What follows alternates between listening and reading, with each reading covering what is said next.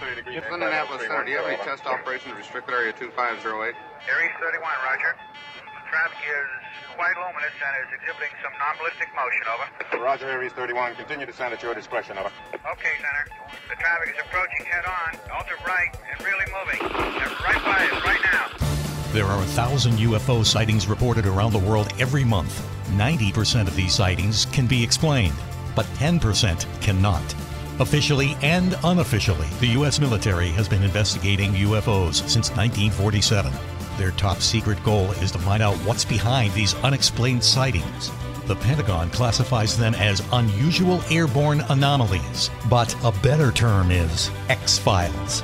Join us now as Mac, Wanwan, and Commander Cobra explore these unsolved cases, UFO incidents that baffle even the U.S. military. This is Mac Maloney's Military X Files. And now, here's Mac Maloney. Well, good evening, everyone. Welcome to Mac Maloney's Military X Files show here on the Distant Thunder Radio Network. This is Mac Maloney. Wow, what a show we have for you tonight. But first, let me introduce the members of our extended posse. Girls, get ready. Sit down. get your, wow. Get your mister, get your fin, get your big box Kleenex, your big box of wipes, your squeegee, and your lube because very famous Juan Juan is here. That's right. You're going to need it. Hello, everybody. Welcome, need it. girls, to the show. Mac, good to see you. Good to see you. Glad to be here. Glad to be anywhere, as a matter of fact. It's uh, What's new across the puddle? Anything exciting? Oh, well, it's chaotic here. Probably you know, not. It's not not too exciting, but uh, Mm-hmm. we're still we still uh, have, are moving our stuff around out of, in and out of our house. oh, right. Yeah, sure. Yep. How about the hedgehog? What's going on? Is he alive? The or- hedgehog seems to have hibernated, but you know what? The the story is that uh, if it gets mild, like it can do around here, Yes. uh, even in the middle of winter, Yep. sometimes they, they crawl out and they're looking for food, and they go back and continue their Oh, really? hibernation. Are you kidding me? Sounds like me. So I got a I got a hedgehog house and everything out there, and I I got to put the food out just Hmm. in case. Did you Kinda like name the in the morning. Did you name the hedgehog? Did you name him? No, you Yes, wake up, Winston. get some food, and Winston. go back and hide. Winston. Does he predict how much more winter we're going to How have? unique. Yeah, right. Hold him up and see how long it's going to take. Uh, anyway, um, I have no gazunta other than to say that no Coco tonight. He's uh, protecting the nation. However, I did get one of his uh, emails today, which I can't read. I have no idea what he's talking about. a lot of X's and V's and uh, forward slashes. And And do you ever read your email mnemonics there? that you can't understand. Yeah, you just uh, Not like cannot do it. Cannot do it. So anyway, uh, but uh, down there in um, West Virginia is our good friend uh, Switchblade Steve Ward, our national correspondent. Switch. Uh, great to be here tonight. I was trying to come up with a funny name for your West Virginia town, but it was you know like Flat Tire, West Virginia. How's that? Point Pleasant. Uh, Point Pleasant is nice because it's pleasant. It's got the word pleasant. it's pleasant. pleasant in it. there. Plus, it's awesome. pointed. Uh, Switchy, how are you? Everything okay? Uh, I am beyond wonderful. Okay. What's that background you got going there? It looks like an electronic background of a dirty That's dirty. my uh, chaotic uh, uh, bedroom. Oh, really? Yeah. Uh, chaotic. and that's why I blurred it. Okay. you know. Thank you. For all of us, I thank you. Also, with us tonight is our security chief, Willie Club, WC. Mac, hi gang. How's everyone? Okay. Hey, Willie, how are you? Looking forward to tonight. I, you know, I'm glad you mentioned that about uh, Switch blurring things. yes. Switch, can you blur that thing on the top of your head? tonight? Oh, come on. We're back. Really? Oh my God! I don't mean it in a negative way. No, it doesn't sound that kind way. of shiny or something. Okay. It's funny, Club. I didn't take it in a negative way. It's all in fun. Okay. All right. Uh, just, I'm having fun. Just to uh, finalize the sausage party here in the studio with us is Uncle Al, Kitty's pal, UFO mechanic Al Renato. Al. Hi, Mac. Hello, everyone. You What's okay? happening? Yeah, doing fine. You know, uh, just another day in paradise. Yeah, yes. You know? Yep. Yep. I agree with you. It snowed. You know, what are you going to do? it snowed and then it melted. So Yeah, well. that's the best part about it. Anyway, the best part of the show, uh, one of them anyway, is uh, our good friend up there in Sideways, New York, Raven, is with us. Raven, how are you? Oh my gosh, I'm doing so good. Thank you for having me. Doing so Raven, good. Okay. What's your good tonight. secret? Thank you. Is it just a happy? Actually, Yeah. it's a good night because before we started filming, I cracked my SI joint, so I f- like my back is like aligned right now, so it feels really good. Oh. okay. Wait a minute, your SI. Is that an SI joint? Is that I hit that right? Yeah. Okay. Yeah. All right. What is that? Oh. Something in your back? I'm assuming because you just said it. Sacroiliac. Yeah, Yeah, Zach like a really? low back. Oh, yeah, sure. Yeah. Um, Anyway, all right, we should probably hear about more of that later. But also joining us is uh, superfan Susan Capola. Do I have it right? Uh, close enough. Yeah. Say it. Close please say enough. it. I knew it. Please say we're going to stop the tape and please say it for us. Capula. Coppola. Coppola. Coppola. Okay, all right, we're going to stop there. Here we go. Here we go. On the uh, Here we go. And uh, first syllable. And also joining us tonight is a super fan, Susan Coppola. Right? Let's give her a round of applause, please. We might not have to sweeten it up because it is so enthusiastic. How are you doing tonight, Susan? I'm doing well. I hope you all are. Thanks for having me. You're down in North Carolina, right? I am. It was uh, whopping uh, 21 degrees here. Wow, it's warmer up Wow. here as it turns out. But you're originally It from never our, gets that cold. Yeah. you're originally from our part of the woods, right? Our part of the world. I am, and I miss it greatly. Mm-hmm. Woburn, Mass, the greater Boston area, then up in New Hampshire as well, up where one one used to live. So some big miss it. what was a big supermarket that burned down there, Wani? That was like a national landmark up there. You know, it wasn't really. It's not a big supermarket, but it was an IGA. It was. Uh, A lot of people went there. yeah, a lot of local local people went there because it was local. Okay, yeah, the people crying to that it was Laconia. gone and stuff. So Or down to Rochester, my neck of the woods. another So it's like- tragedy. It's Holy crazy. Winnipesaukee. Wow. So, uh, Susan, uh, uh, you're uh, a super fan, one of our super fans. Thanks for joining us tonight for the, for the first half. And um, what we're going to do now is Susan has a uh, top 10 list, Ask Mac, but I think we get it, better get the top 10 out of the way first. Get all the funny out of the way first and then see what happens. What do you think? Raven, what do you think? What else do we have coming up, Raven? We sh- I should say that. Yeah, so we got we have our top ten, which we just discussed, and we're we're doing Susan's uh, top top five or ten, um, and then we do have a special guest coming in who's going to be possibly channeling some aliens and maybe doing some other readings for us. I'm not really sure on that yet, Right. but um, they're going to join us around seven. This has been in the negotiations for a long time to have this friend of ours on, Dolly, her name is. So stay tuned. Yep. Oh, and Switchy also has a special Switch. report for us. Yes. And so does Club if we have the time, if we're having so much fun. Yeah, it's always when the, I'm always in the back of No, the don't bus, say but that. That's okay. That's not right. Man. anyway, so uh, well, why don't we go with the top 10 now and kind of get it out of the way, okay, Raven? Sounds good. This is a top 10 reasons Juan Juan would make a great king of England. Now, listen, last week we had top 10 reasons why Juan Juan would never be the Queen of England, okay? For many, well, 10 of them, as it Yeah, turns we out. We all heard that one. However, I think that you'd make a great king of England, as it turns out. And these are the top 10 reasons why. I mean, I'd like to be a prince, actually. Prince, really? Yeah. I'd Yeah. like to be one of the princes. You know, just kind of Okay, well, don't shoot us eyes. Okay. bad mouth the uh, royal family and That's- go off and do things. That's next week. Uh, okay, so uh, top 10 reasons why Juan Juan would make a great king of England. Start the music. Raven, please. Number 10. All right, number 10. He's a man, baby. Right, man, baby. I remember last week go. he couldn't be. Okay, next, please. It's the first qualification. That's the first. Number nine, he dumped that ugly ass Camilla and replaced her with some fine looking. Oh, you know it. you know it. Excellent. Take a little bit of editing. me. okay, yeah. Yep, nice. Number eight, please. Number eight, uh, he'd take down the statue of Admiral Nelson in Trafalgar. Trafalgar Square. Trafalgar. Trafalgar. Traf- Trafalgar. Trafalgar Square. Trafalgar. And put and put up one of Jeff Beck. Uh, R.I.P. He would take down the statue of Admiral Lord Nelson? Lord Nelson in Trafalgar Square and put up a statue of Jeff Beck instead. Jeff Boy. Beck, great guitar player, Richards. passed away. That was really bad. And so, That I mean, we talk about music sometimes on the show, but boy, he is he was probably one of the greatest. Guitar- he's probably the greatest guitarist of that era, of that generation, for sure.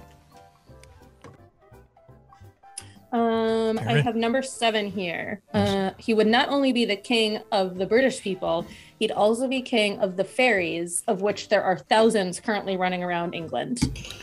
Truly, True story. It's very, it's very hard to rein all those fairies in, too. wow. Okay, life in England.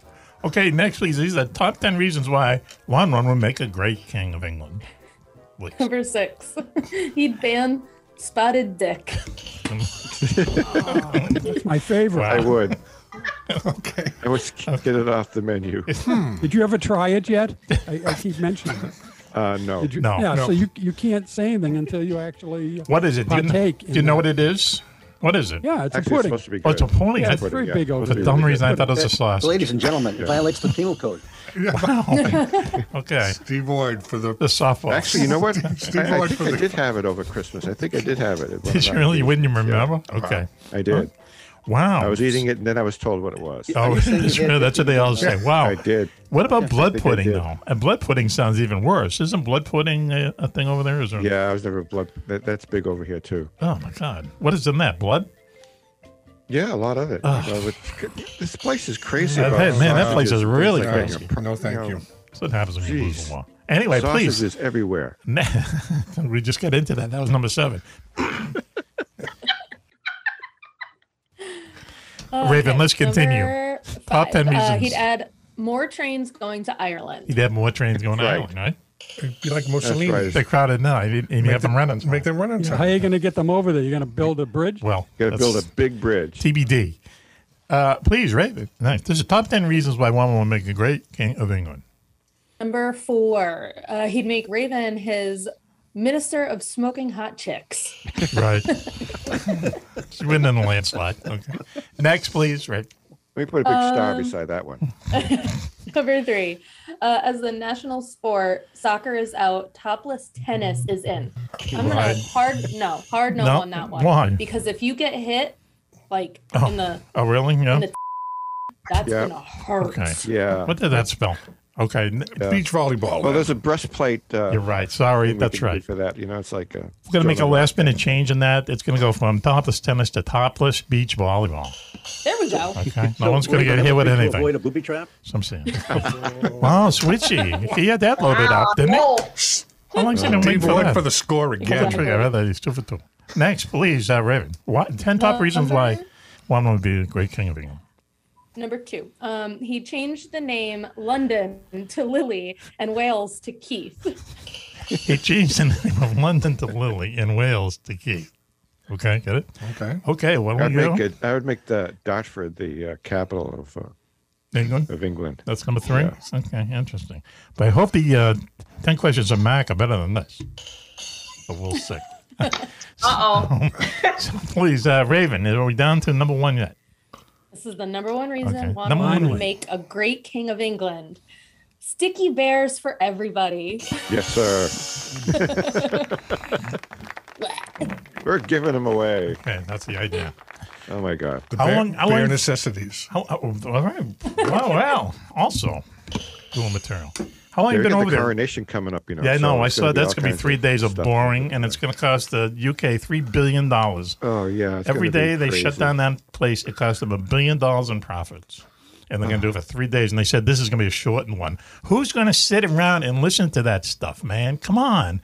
You, you say the whole country's crazy. Now for three days they got to listen to all this pomp and circumstance that adds up to nothing.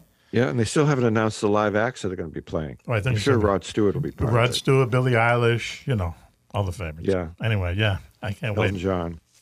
When they take Yeah, a three, Clark fights Dave out Clark there. Five will be there, I'm sure. waiting, waiting on tables, maybe. But look, why don't we do this? Why don't we take a commercial break now?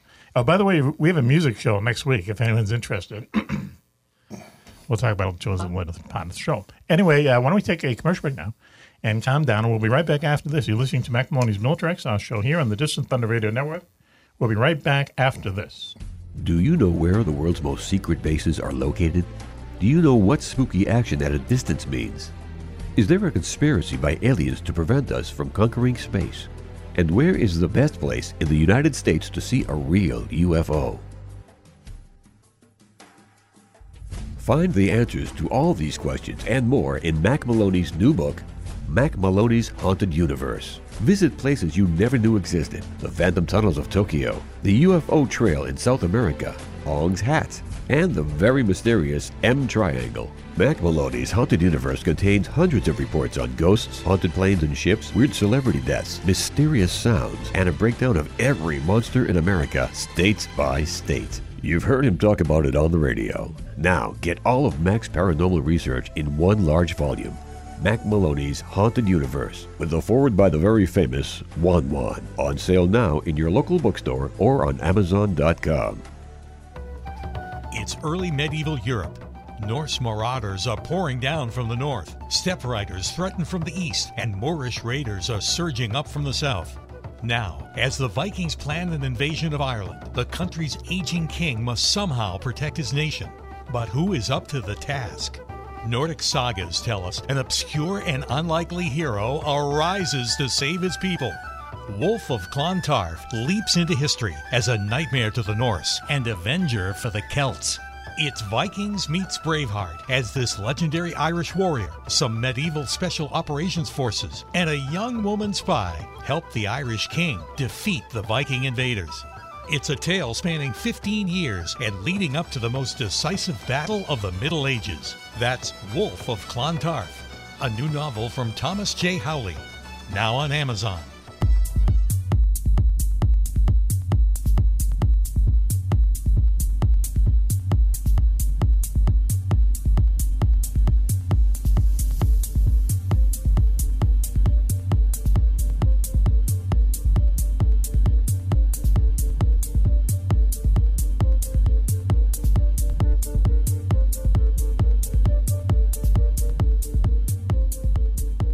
Welcome back to the Maloney's No Tracks Now show here on the Distant Thunder Radio Network. This is Mac Maloney. Well, what a show we have for you tonight. Let me introduce quickly members of the Plastic Girls. The very famous Juan Juan is here. Hello, everybody. Hello, girls. Welcome to the show. Bitching about living in England again because it's too chaotic. It's chaos. Okay. Uh, also, speaking of chaos, no Coco tonight, though he sent me a very chaotic email earlier. I don't know whether we have to send ransom money or what's going on with him. But anyway, he's out saving the world somehow.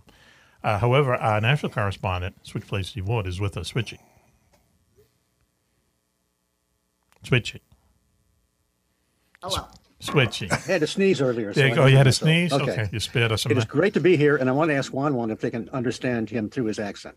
Do, you, do they have problems understanding your accent? No, they do not. But they always say, "Are you American?" Wow. They are There's some fine. folks that think that uh, I might be Canadian. Oh, really? Yeah. I don't know where that comes from. Yeah. Okay. Yeah, that's that's happened only. A Well, couple of you, times. you're sensible and polite. Do you And say do you say a a lot? You open your Okay, mouth. I'm and- too bloody polite. There you go. You ought to see me in the social club. I bet. I belong to a couple of social clubs now. Really? Everything's on the up and up. Yeah, we're playing snooker, Why do you have to say that? playing Yeah. dots, Dots. Yeah. Okay. Most social and clubs are, uh, are hobnobbing with the uh, the brothers, you know, and sisters of the Really? social club. Wow. Yeah, you, got to, you got to pay money. It, it's not, you know, it's a cool, cool environment. Mhm. It's not a, the kind of place where you- you're nervous about going in there. It's like a, you know, some kind of random pub where you, you're afraid because you're American you might get beat up. But Really? Yeah. since, since they ask- didn't make it too far in the World Cup, that that didn't happen. So Yeah. Okay. Ask him how you know, and I was able, I was able to root freely for the United States team in the World Cup, and you know, you were the only one. And they would say to me, "Okay, your Guinness is going to be double now." really? Yes. That's they said thank you. That was about the biggest threat that ever came to my way. Was we're going to charge you double for that Guinness? He- but it, it's it's a fun environment though, the social club. Yeah, it sure sounds it. Yeah. Okay. Any women? Do they let women in these? Or are they oh, guys yeah, only? yeah, Oh, really? Yeah. They pay to get in Eileen too. wants to get in, but I can't sponsor him. My friend, my next door neighbor, who's a really cool guy, he sponsored me, and he can sponsor. But he can't sponsor you. Well, interesting. You got to be part of the club for a while. Anyway, uh, very interesting, Lonnie. Um, so no Coco tonight. In the studio with us, real quick, is uh, UFO mechanic Al Ronaldo. Al, in the house. Hello, Mac. You Hello, don't want to wear the shades? What's the matter? You don't want to get in uniform? Well, these are prescription Oh, I guys, see. and, Okay. and you know they're they're transitions, so they don't they don't like to darken inside. They like to darken Okay. in ultraviolet. There's a transition joke in there somewhere, but I don't know what it is. Oh, yeah, I'm transitioning. anyway, down there in uh, West Virginia, Point Pleasant, West, West Virginia, as it turns out, Switchblade Steve Ward, Switchy, national correspondent. Switchy. Great to be here. Okay. Uh, he, Switch is the second most popular person on the show when it comes to what's he like, photos, et cetera, et cetera. We know how number one is, and it's not this guy, Willie Club. How you doing, Willie? I've had a couple no, pictures. it's not. Uh, oh, I'm doing great, Mac. It's great to be here tonight. Yeah, Had a couple can requests of you. Big night with the gang. dressed up as Willie. Uh, It'll be fun. Willie Belgium, but uh, anyway, also up there is our favorite good witch and sideways in the eye. Raven is with us. Raven.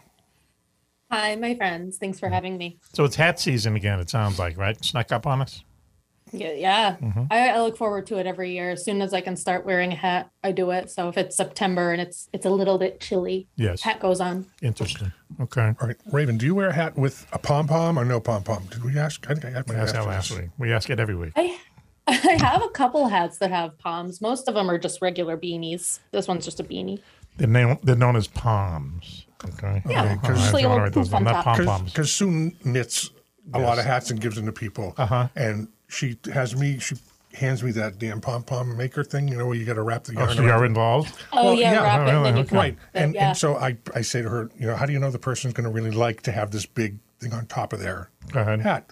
So she says, well, I just put it on loosely, and if they want to take Pull it it off, off? they can just cut it off. I take the pin and the hand grenade. Just pull the thing off. There you Oh, go. I think pom poms are so cute on Well, top of the hat. I tell you, I and she gave away a bunch of them at Christmas, and um, I made a bunch of the pom poms. It was, Wow. It was um, See, he doesn't mind admitting stuff like that, you know? hey, I gotta- think you that's gotta very the wife, nice. you gotta keep That's the a wife nice happy. little couples thing to do together. Yeah. She does all the knitting. I have nothing to do with any of it. He does I all just, the sitting. And I, I, Whoa. I watch and go, that's nice enough, and you know, and I make up. Then he goes make out up- there and fires up the Corvette and says, "I had enough of this." But the thing I'll be right back. If I if, if I don't like the way the pom pom comes out, I just give it to the cats. So Oh, now there's don't. pom poms all over the floor Okay. with the cats chasing them around. I sprinkle a We have a little guest catnip, waiting. catnip on Oh, it, the and boom, cats off would they love go. that. Oh yeah. Uh, super fan Susan Coppola. Susan, do I have it right? We call you, You do. Nicely done. Re- okay, is with us. Uh, save us from this. How are you tonight, Susan? I'm doing great. I'm really excited to be here tonight. Thank you so much. You're done and you you own horses. You have a little horse farm down there in North Carolina. I do. Mm-hmm. How are the horses?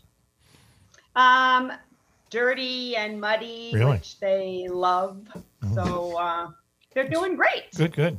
And you have some you've had some weird stuff happening around your house, above your house and stuff, right? I do, and the drone activity is just off the chart. So I don't know how they're not allowed or they're supposedly illegal at night, Mhm. but uh, we've got five or six at a time that just fly around the property, and they're getting bigger and bigger and bigger. Mhm. So Uh, I've asked you this before. Do you live near an airport or any kind of an air base or anything down there?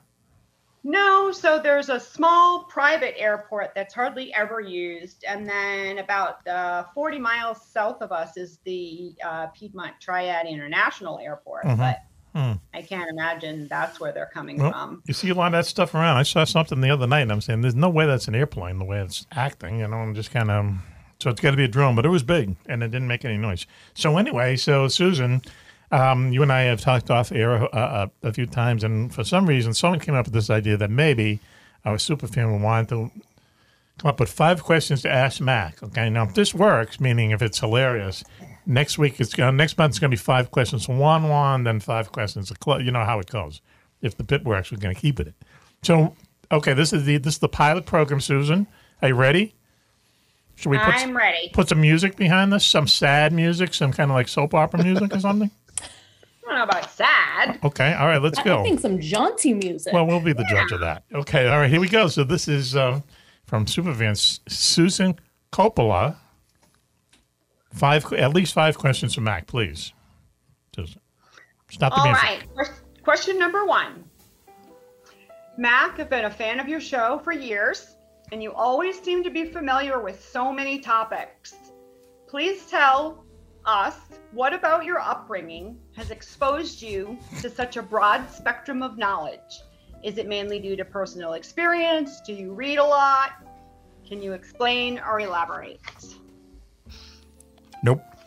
Next question. The, the, the drive, the, the drive-in in Dorchester. Yeah, just yeah. the driving in Dorchester. Just be an extra to drive it. Yeah, I- I- just interested in minutia. That's all. You know, I have a short attention span, so I, I I remember lots of little things. That's the that's the that's the answer. That to works. Yeah. Well, I mean, there was no upbringing. I was just up. I was brought up like everyone else. That's all. You know. What about your reform school experience? Thank you, Claude. Yeah, that'd be good. That's what I mean. I was brought up like everyone else. But no, You were in film school, right? Did, I did, uh, was they in teach you a film lot of stuff school. Yes, I was in film. Thank you, switching. Okay, but that was on. I was, uh, yeah, that was. Um, I was already formed by that point. I was already sculpted by that point, as it turns out. Please, uh, Susan, five questions for Mac. At least five questions for Mac. Okay, number two. How, where, and when did you acquire such a cool variety of friends with military and other unique backgrounds?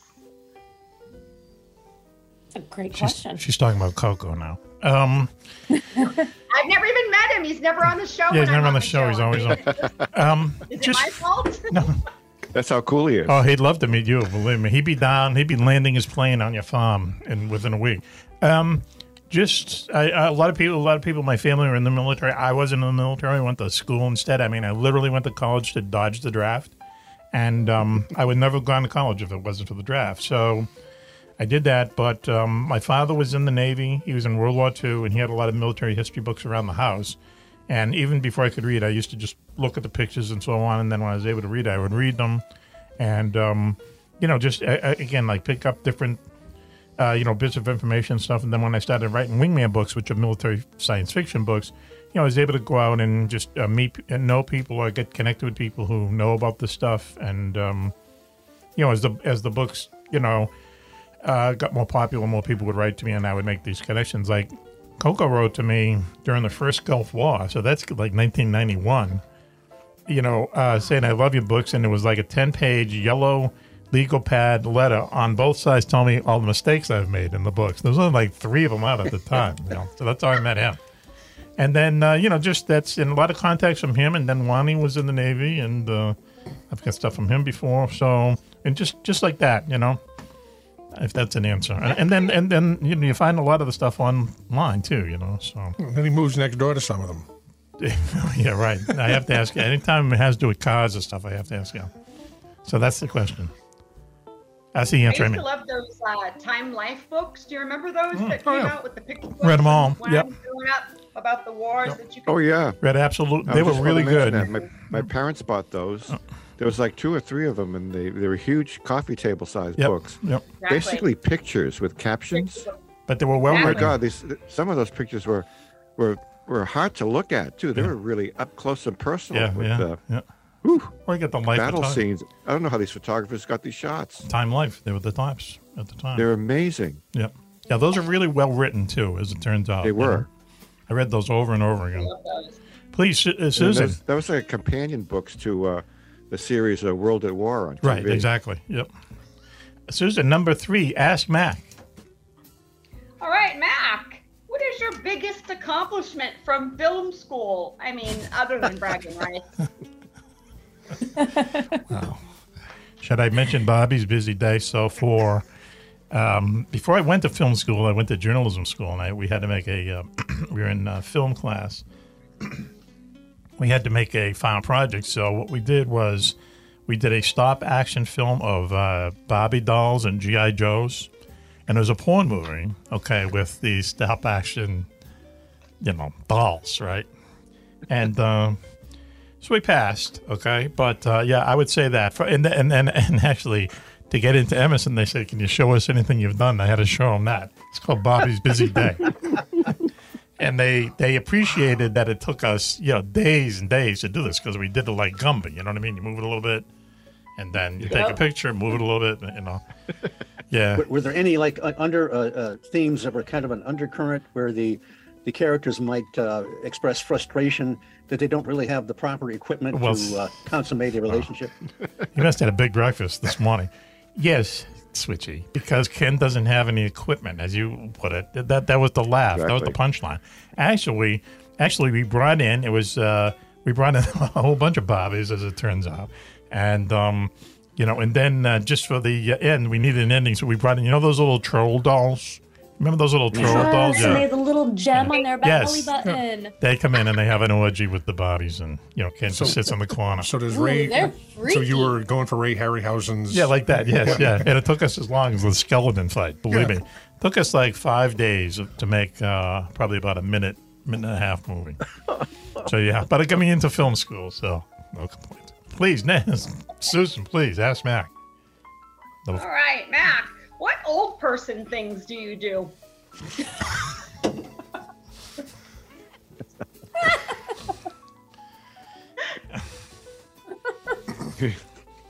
Hello? I can't, I can't think of any. Go to the gym. I can't think of any really. Uh, You No. use your hand a lot, don't you? No, no, no. I don't have to. That wise ass. Um, Do you eat cream of wheat? uh, no, no. Uh, I'll think of something. Hey, that used to be my favorite food: cream Uh, of wheat with some uh, There's no, cinnamon re- on it. there's no real nutrition in that. I used to eat farina a lot, but there's nothing good in that either. I, I try not to uh, do old guy Holly things, as it turns out. You know, I, I really do. I just go out of my way not to be. No, you don't do any old things. Oh, No, we hang out together. Oh, we used to when I was yeah. down in that neck of the woods, but uh, we, definitely never were- did any. Old. We definitely weren't doing old guy things then, though, my friend. I can't think of anything that would even closely Yeah. resemble. You know? Has to do with uh, Lois Lane too. I'm sure. Keeps me active. Uh, next, please. Okay, so I believe this is number five. Okay. Uh, what's the best prank you've ever played on anyone? He's thinking. Got a nice smile on his face, Yeah. that's for sure. Oh, You you can change the names to protect the innocent. yeah. It's probably against uh, Raven's father, Lonely Larry. I'm just trying to think which one. Oh Um, God, yeah. He's so easy to mess Yeah, with. he's easy to mess with. That's it's almost not I mean, it's all it's almost a little sad. a lot of sad. the Yes. I say that to him. and usually when I do something, uh, Lois will say, "I don't think you should play with Larry anymore." Larry, go back in the house. Yeah. Um, can you go on to another question? I will think of something. I will think of something for sure. I can. Oh, I do know. All right, I, I have one. I have one. Doesn't have to do with Lonely Larry. So might be a little obscure, but one one, as you know, I work at um, what's the name of the place? Bristol Studios in Boston. Sometimes the recording studio, and uh, a good friend Chris Billius, who's been on the show. He's a music producer, and this is kind of a famous place. So, um, and it's a recording studio. They record a lot of bands in Boston, a lot of national bands. So he called me up one day. We had a session, and he said, uh, "Can you postpone your session because we have a special person coming in?" And, and I said, "You know who?" And um, it was um, Gisele. Okay, Gisele. What's her last name? Bündchen? Bündchen. Bündchen? Tom Brady's wife. And she's in there doing a uh, PSA for pollution in Brazil. Okay, because I guess she's from Brazil. And she's doing both in English and Portuguese and stuff. PSA And- meaning public service announcement. Right. Yes. Right. So um, when she went in, this in their old place, and the studio was up on the top floor, Studio B, that he ran. She came in. Of course, there's a lot of people there, and she said, "I just want myself and Chris, the producer, to be there." And then everyone had to leave. So he's there with Gisele for about an hour, trying to get her to say all, the, you know, just how, how they do it, right? Right. And then she thanked him and so on and so forth. And then she has to come back the next day. so he calls me up, you know, to postpone the, the, the, the session. So after that, I don't know if I should say this. You've done this So, one. Say it. we, me and No Belly Button Man are at my house, right? And we say, and I tell him the story, and I says, I got to do this. We call, we call up, we sent a bouquet of flowers to the recording studio, and it just said, Chris, we have to talk, Gisele. Oh my God. Now the problem is, and we thought long and hard about this, and it it, it was funny, but it, it, the, the boss and the administrative people down there didn't appreciate it. So, um, you know, he laughed. That's all. Okay. So that's the What a latest. bunch of squares. Yeah, I know. Yeah, you ain't really. kidding. Yeah, there's a whole backstory there, but But did you write it in Portuguese or in no, no, just English. Yes, I, yeah, I should have wrote it in Portuguese. That was And then it would have been right over so their I heads. screwed up. Okay, all right. so how's that, Susan? That, that works. That's good. Should we go So on? that is five. Can I go on? Sure. Let's get another one or two. When I see Raven uh, giving me the cut it sign, I'll know we've reached the end. Okay. The knife to the Well, I don't have that many more. I wasn't that prepared. That's okay. what would you do first if you were invisible for a day? Hey, that's a good one. That is a good Yeah. one. You, you never believe Wow. that. I would follow my wife to work. I would sit in her classroom all day and watch what she does. I would. That's really sweet, though. Well, I'd like you imagine just her want to when- hang out with her all day. Mm, imagine her with no clothes on or something, but Then would you make rude noises? that's, They'd of wonder course I where it would. came from? I'd go, what's that? Yes. Start pushing books off the shelf, Sounds like Mac. yeah. Ghostbuster style, throw them across the room. Yeah, yeah. I'd go to the bank. We saw the Invisible Man the other day, yeah, man. like I was thinking, I would go to the grocery store and take like three hundred dollars worth of groceries. Junk food. Go to the bank. Clean it out. Clean it out. Yeah. You have to walk out and the money is visible there. Or you stick it in a bag with your name on it and say, hey, I'm here to pick up that bag you people have for me. It just walks across the bag no, you come back when you're visible. Oh, I see you. You know. All right. A lot of moving parts there. Mac, now. ever ever ever been someplace and done something where you felt you were invisible? Yeah. I'm not going to tell. Yes, I'll tell you um, another story. At a bar or someplace? No, no. I, yeah, you know the story. We went to years and years and years. One of my marriage vows was I couldn't go to strip clubs and I couldn't play golf. Okay. So, and I said, fine, because I don't do either, really, you know? So, but then, no, Belly Button Man, uh, he had a 20th anniversary, and years before, Lois said to me, you can actually bring him to a strip club if you're going to have like a bachelor party for him. So, we never went. So 20 years later, we go to Tens in Salisbury that Warma knows very well, and know very well. it's supposed to be this high class strip club. And so we go in. I thought I, I hadn't been in there ever, so we walk in. We sit right at the edge, and the um, exotic dances are up there. And basically, what they're doing is they're stopping at everyone around this kind of big island, like they do. You know, when you you put money out and the girls take it for their college education. That's how it works, as I understand it. They, the uh, the strippers walked right by us, kept going right by us. They wouldn't even look at us. Okay. and we're going, what's the matter with There's us? a put down. We're in Wow. freaking Salisbury, for God's sakes, you know? And we're not exactly the Beverly Hillbillies, but yeah, they just ignored us. Remember the night at the psychic dinner at the galley when the psychics ignored us, Wani? Yeah, Yeah, that's right. the same thing. Yeah, so She just didn't want to tell you something. though. that's what I mean. Yeah, That's what I thought. it was She didn't want any part of us. Especially the psychic. She took one look at us and said, uh, "I'll be right back," and then she left. Right? That's how I remember. There was something she didn't want to Yeah, you let were- on to. I don't know. Anyway, that was a weird. I've night. always asked Eileen about that. She said we, we had some kind of vibe that, that they didn't like. Well, you know. Yeah. Anyway, please, Susan, please save us with anything. Questions for Mac? All right, you ready for this? Yep. If you were a drag performer, what would your drag name be? Wow. That is a great question. It's gotta be, I uh, love that. It's got to be. Uh, what's the female version of Mac? Maxi pad. Maxi Pad. oh yeah, Maxi Pad. M A K S I E. A couple Pad. X's. All one, all one word. Okay. That's it. The beard might be an Next, issue. next question. Oh wow. Wow, we. What is yeah. your most guilty pleasure?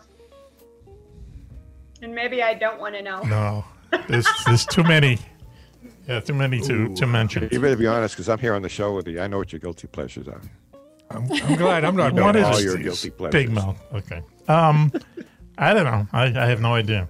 Though I had Twinkies the other night. I yeah, yeah, oh, Ew, Mac. yeah, Oh. yeah. I know. You know, Twinkies never expire. They never You know expire. that, right? You know, they, they don't taste like they used to. I used to love Twinkies. I, I have no idea even what they taste like. We're down the you got some? plumber. Oh wow.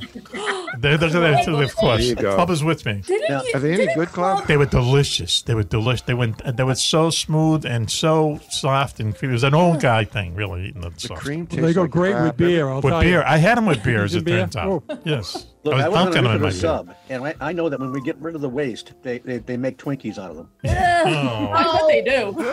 well, I can't At think. their Of age, I mean, usually uh, low level of radiation, but still, that's where it comes from. So we got one. Why Oh, wow. I love Twinkies. I, Do- do I we have like one more question? Cupcakes. We're gonna send you some money. They sell them over there. They sell them. What do they call them over there? Brits.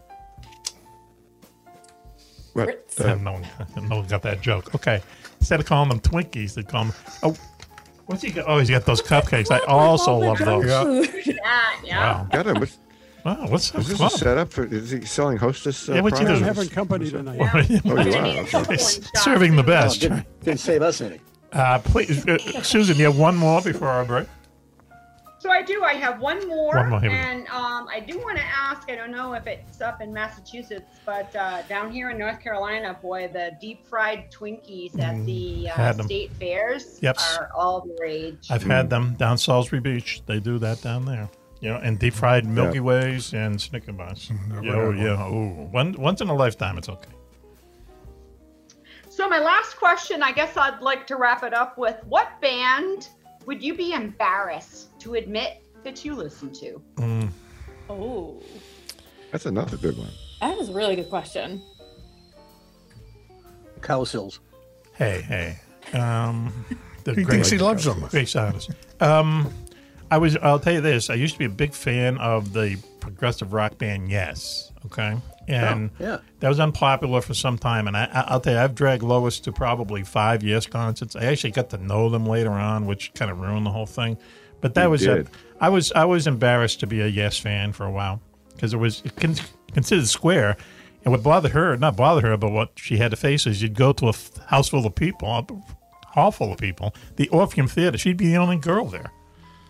You know, not really a girl band. You know what I mean? So That's amazing. I, I, I, I've been a huge Yes fan, as you know, and their their derivations, their you know subgroups. Mhm.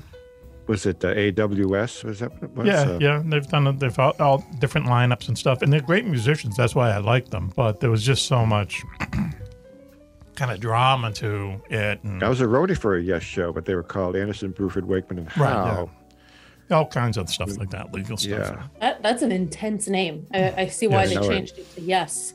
Yeah, Easy. some some uh, changed the band. Well, those four fellows didn't own the name Yes, But and they were there the was a band. kind of a split in the group. So but then the band got together, and there were twelve of them, and you know, but there there were times, especially the first two albums, uh, just you know, you you can't beat them. You know, they're uh, they were just really good musicians.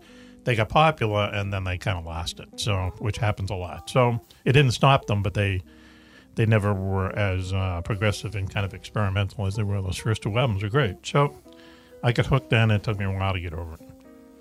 I'm always eagerly anticipating this, the next solo album of Jon Anderson, and I anticipate it, but I'm on the precipice of the Tobin Bridge. Mm.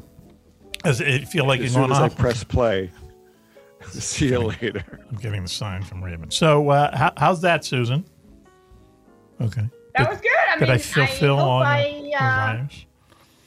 No. stood up to your expectations. Okay, I sure. thought this through, and uh, I came up with a couple of uh, jokes, but Okay. um, not sure how well you'll okay. take them. No, we'll uh, put in some fake laughter. We'll sweeten it up just for you. Okay. you might not want to. It's All okay. right. So well, I was reading a magazine the other day, and it had a little cartoon joke that made me think of you, Uh Mac. Yes. The father was talking with his son, and the son looked up at his dad and said, Dad, how do you win the Super Bowl without cheating? The dad shrugged his shoulders and looked down at his son and replied, I don't know, son. After all, we are Patriots fans. Oh. Wow. Ooh.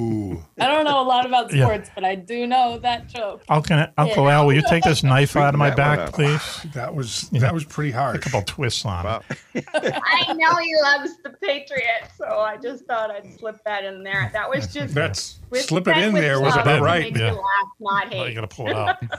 All right. Well, you know, we, we, they were talking about transitioning. Yeah, they were great for a while, and they're going to blow uh, suck for a while, and then they'll hopefully they'll get great again. We don't care because the Bruins and the Celtics are number one and both number one in the NHL and NBA, so we can get over it. Okay, Yeah, the Patriots will be amazingly good again. It's going to take a while. though. It's kind of easing the pain. Yeah, it's easing the pain. Is that Exactly. So. All right, so the last one I'll sneak in here also will be a Patriots joke. How did the Patriots spend their first week of training camp? on the golf course. Where else? Studying their Miranda rights. Oh. oh, Boy, oh boy. that's okay. That's, That's good. deep. Oh, why don't we clap for that one? I like that so much. I think that deserves.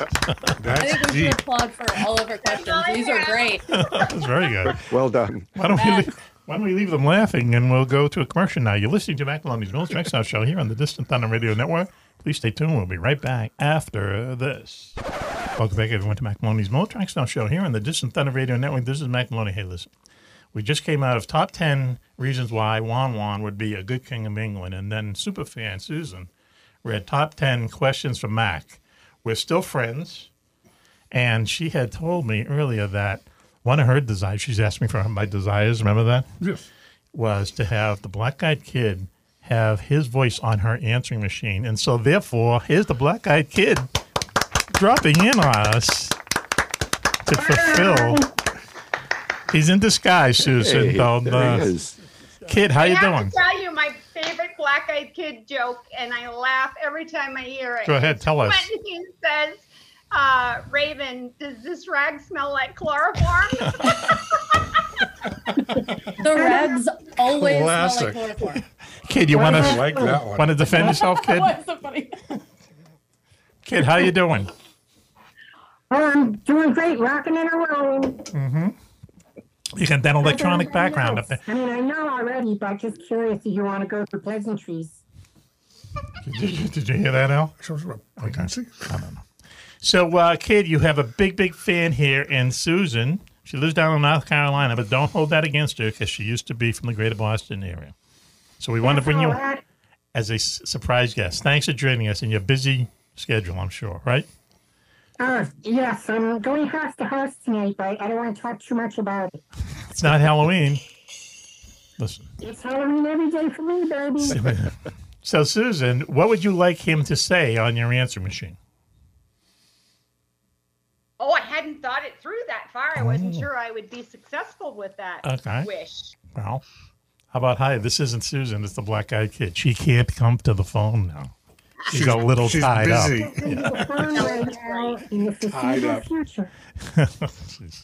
Okay, go ahead. You you think one up, kid. Maybe we'll use it. Go ahead. Hi, Susan can't come to the phone right now. She's very preoccupied. Why? But you might want to leave a long message and call her friends. Okay. That'd be great. I made him laughing in the middle of that. We'll see if we can bump that up, and uh, we'll send it to you, Susan. Thanks very much, Thank you. kid. Everything, but stay with us, kid. Everything okay with you? Everything's great. Really? Now, now the kid's a big Patriots fan. You can pick on him.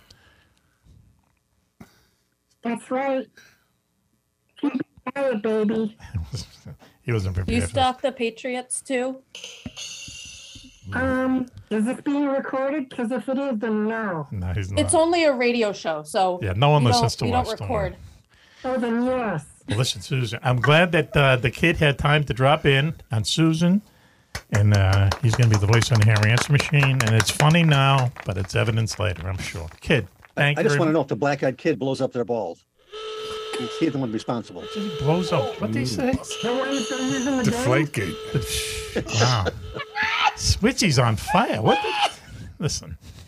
He is fresh tonight. Wow. Why don't listen? While we're all here, why don't we just ask Switch what the hell he had for breakfast? It sounds like a couple of bourbons and a martini or two. Switchy. and now he's saying, Good breakfast. No, they would have worn off by now. "Oh, really? Okay. So, real quick, what you have for breakfast?" I went, I made the pilgrimage uh, just a, a little ways up the street to Tudor's Biscuit World. B- Oh, This is, uh, God. Okay, we put them on the map, This baby. the- Yep. This is the same route that the Scarberries and the Mallettes were chased by the Mothman November 15th, 1966. Even better. Go ahead. I had the super breakfast with, uh, you get, uh, I got eggs over easy, a bunch of bacon, um, uh, uh, what do they call them? Home fries, uh, diced potatoes or whatever, with a, a bowl, a, a, a bowl of gravy on the side. Gra- a smeared bowl. the potatoes with gravy. bowl. And I had a biscuit. You, you had the biscuit. Okay. So on had the black coffee. I biscuit, had one Bob. You had the can whole get thing. biscuit or toast. Wow. Wow. I know. I Would take the biscuit. Awesome. Okay. Cool. What you have for Well, lunch? last week I had the menu up on, in front Yes. of me, and I'm going. You got to get the super. I listened to that show again. All I wanted was the super breakfast there. Yeah, How much, Switchy? Eight bucks. About eight bucks. Yep. Yep. How much you leave, a Finn? I, I can't leave a tip. They don't. Oh, have a that's tip right. They don't there. allow You tipping know, at you, this you go up, you get your tray, and uh, yeah. Wow. We okay. Now, once again, I'm hungry. So why don't we do this? Hey, uh, Black Eyed Kid, thanks for joining us. Everything okay with you? Everything's great. Yeah. You got your bun tonight? You got a bun on tonight? Where's your bun? Let's see the bun. Just for, just for how Wow, he looks Oh, like a samurai. bun. Little bun. Yeah, yeah. right. It's timeless, baby. Oh, he's a little kid. Yeah. Okay. Thank you, Black Eyed Kid. And uh, why don't we really go to a commercial break now? And we'll be right back after this. You're listening to Mac Maloney's Mill Tracks Now Show here on the Distant Thunder Radio Network. Please stay tuned. Imagine if there was a super secret satellite in outer space that could read your thoughts and alter your reality. Imagine if the U.S. government had no knowledge that this satellite even existed. Now imagine if such a powerful weapon fell into the wrong hands. In the latest adventure of Mac Maloney's best-selling detective series, codenamed Starman, Lieutenant Chris Starr of the Navy's X-Files team is given his strangest case yet. Track down the ghost of a rogue Navy SEAL who holds the secret to the God satellite. Once again, teamed with beautiful Irish detective Mara McCann, Starr finds himself looking for clues from the streets of Rome to a mysterious snow-covered mountain in Arizona to Africa's forbidding skeleton coast, and finally, in outer space itself. But it's only when he realizes a secret vision in the desert points right back to where the case started does Starr finally learn what the God satellite is really about. That's The God Satellite, codenamed Starman, book number three by Mac Maloney, on sale on Amazon and in bookstores everywhere. And listen to Mac's show to learn how you can win a free copy. UFOs are found in Renaissance art, on ancient coins, and etched on cave walls. They are even reported in the Bible. But more surprising is when UFOs are seen the most in times of war. Through centuries, thousands of UFO sightings have been made by high ranking officials, military pilots, and ordinary soldiers. Often, these fantastic appearances occur at the height of great battles. From World War I to D Day to Korea, Vietnam, and beyond, military investigators are baffled. Why do UFO sightings spike so drastically during wartime? Could it be mistaken aircraft, or is someone, or something, looking in on us? In UFOs in Wartime, what they didn't want you to know, Mac Maloney chronicles centuries of these incredible sightings and tries to solve the puzzle of why so many UFOs are seen while humanity is at war. Read about the scare ships, the ghost planes, and the ghost rockets, alien giants in the jungles of Vietnam, UFOs controlling our ICBM bases, dogfights with flying saucers during the Gulf War, and more. 300 pages of unbelievable stories, along with many startling photographs. That's UFOs in Wartime What They Didn't Want You to Know by Mac Maloney. On sale at your local bookstore or on Amazon.com. The tooth. You want the tooth. You can't handle the tooth.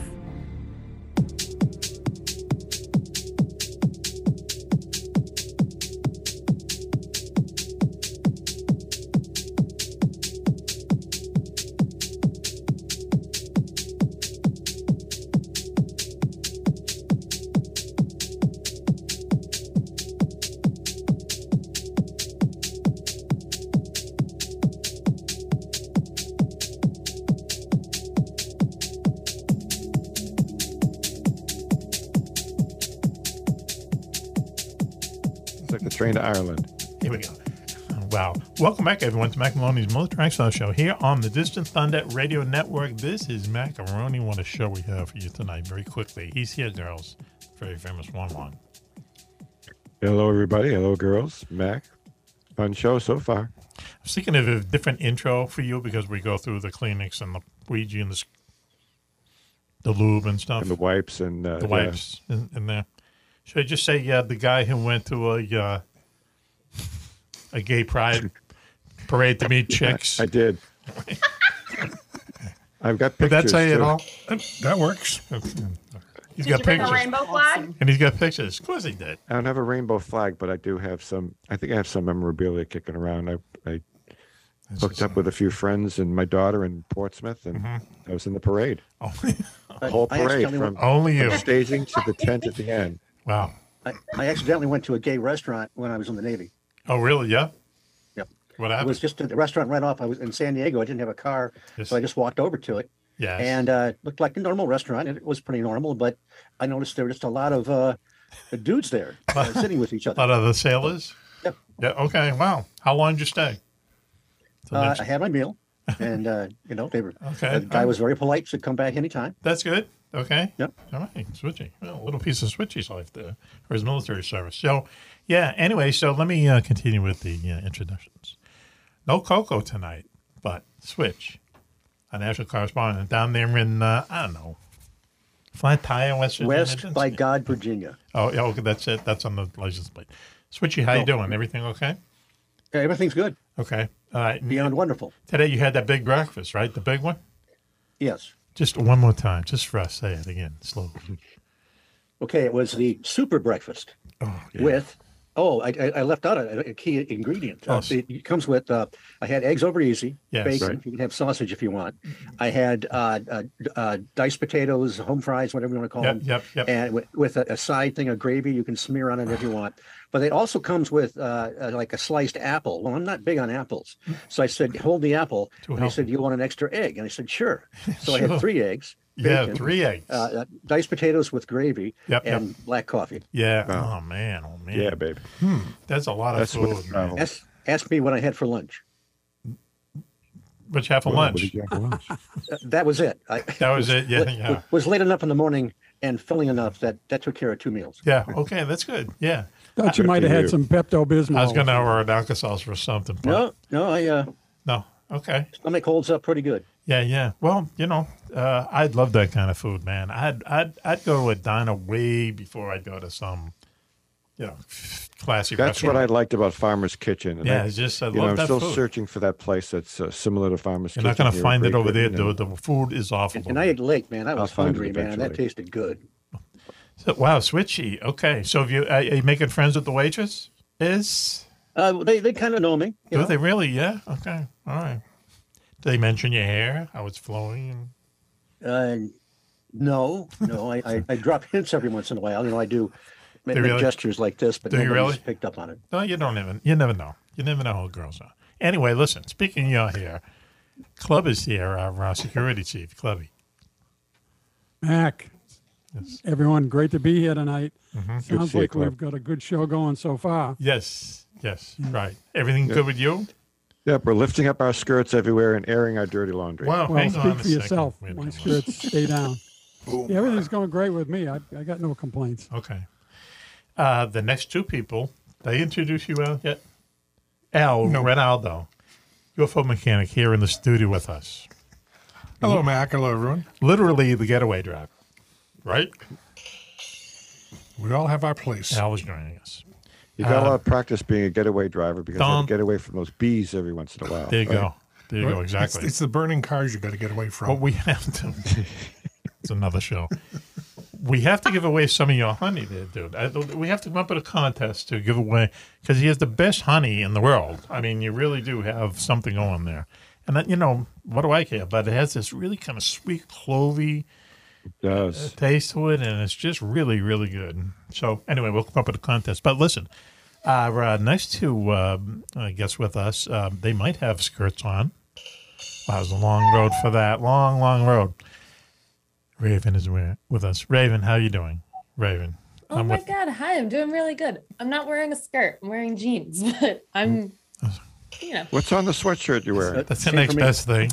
Oh, I'm wearing a social distortion t-shirt. Oh, Oh, wow. Okay. What are The they, a band. band? Are they a band? Yeah, Oh, they really? Huh? part of them. A folk band? Folk? Like Dylan? Oh, band. No. also with us, probably hanging around longer than she thought she ever would be, is a So super I miss fan. '90s alternative, the '90s alternative uh, rock radio stations. I mean, you know, Capone. like Nirvana wasn't alternative. I mean, really alternative stuff. Well, stuff. they're mainstream 90s. alternative, if you know what I mean. They became mainstream, just like Pearl Jam. And you know, Yeah, yeah, yeah. They have, yeah, they have some good. The thing about Pearl Jam is that they th- those guys could really play. That's yeah, they weren't They faking could. like all those other freaky McCready was awesome. Seattle fans. Uh, I Susan, loved uh, Temple of the Dog. That was one of my favorite bands. yeah, could be really, really loaded though to get into that. You know what I mean? It's it's it's Oh yeah, Susan. The let's, drugs uh, were good back then. Super fan Susan Capola is with us. Susan, how are you doing? I'm doing great. Thank you so much. How are you doing?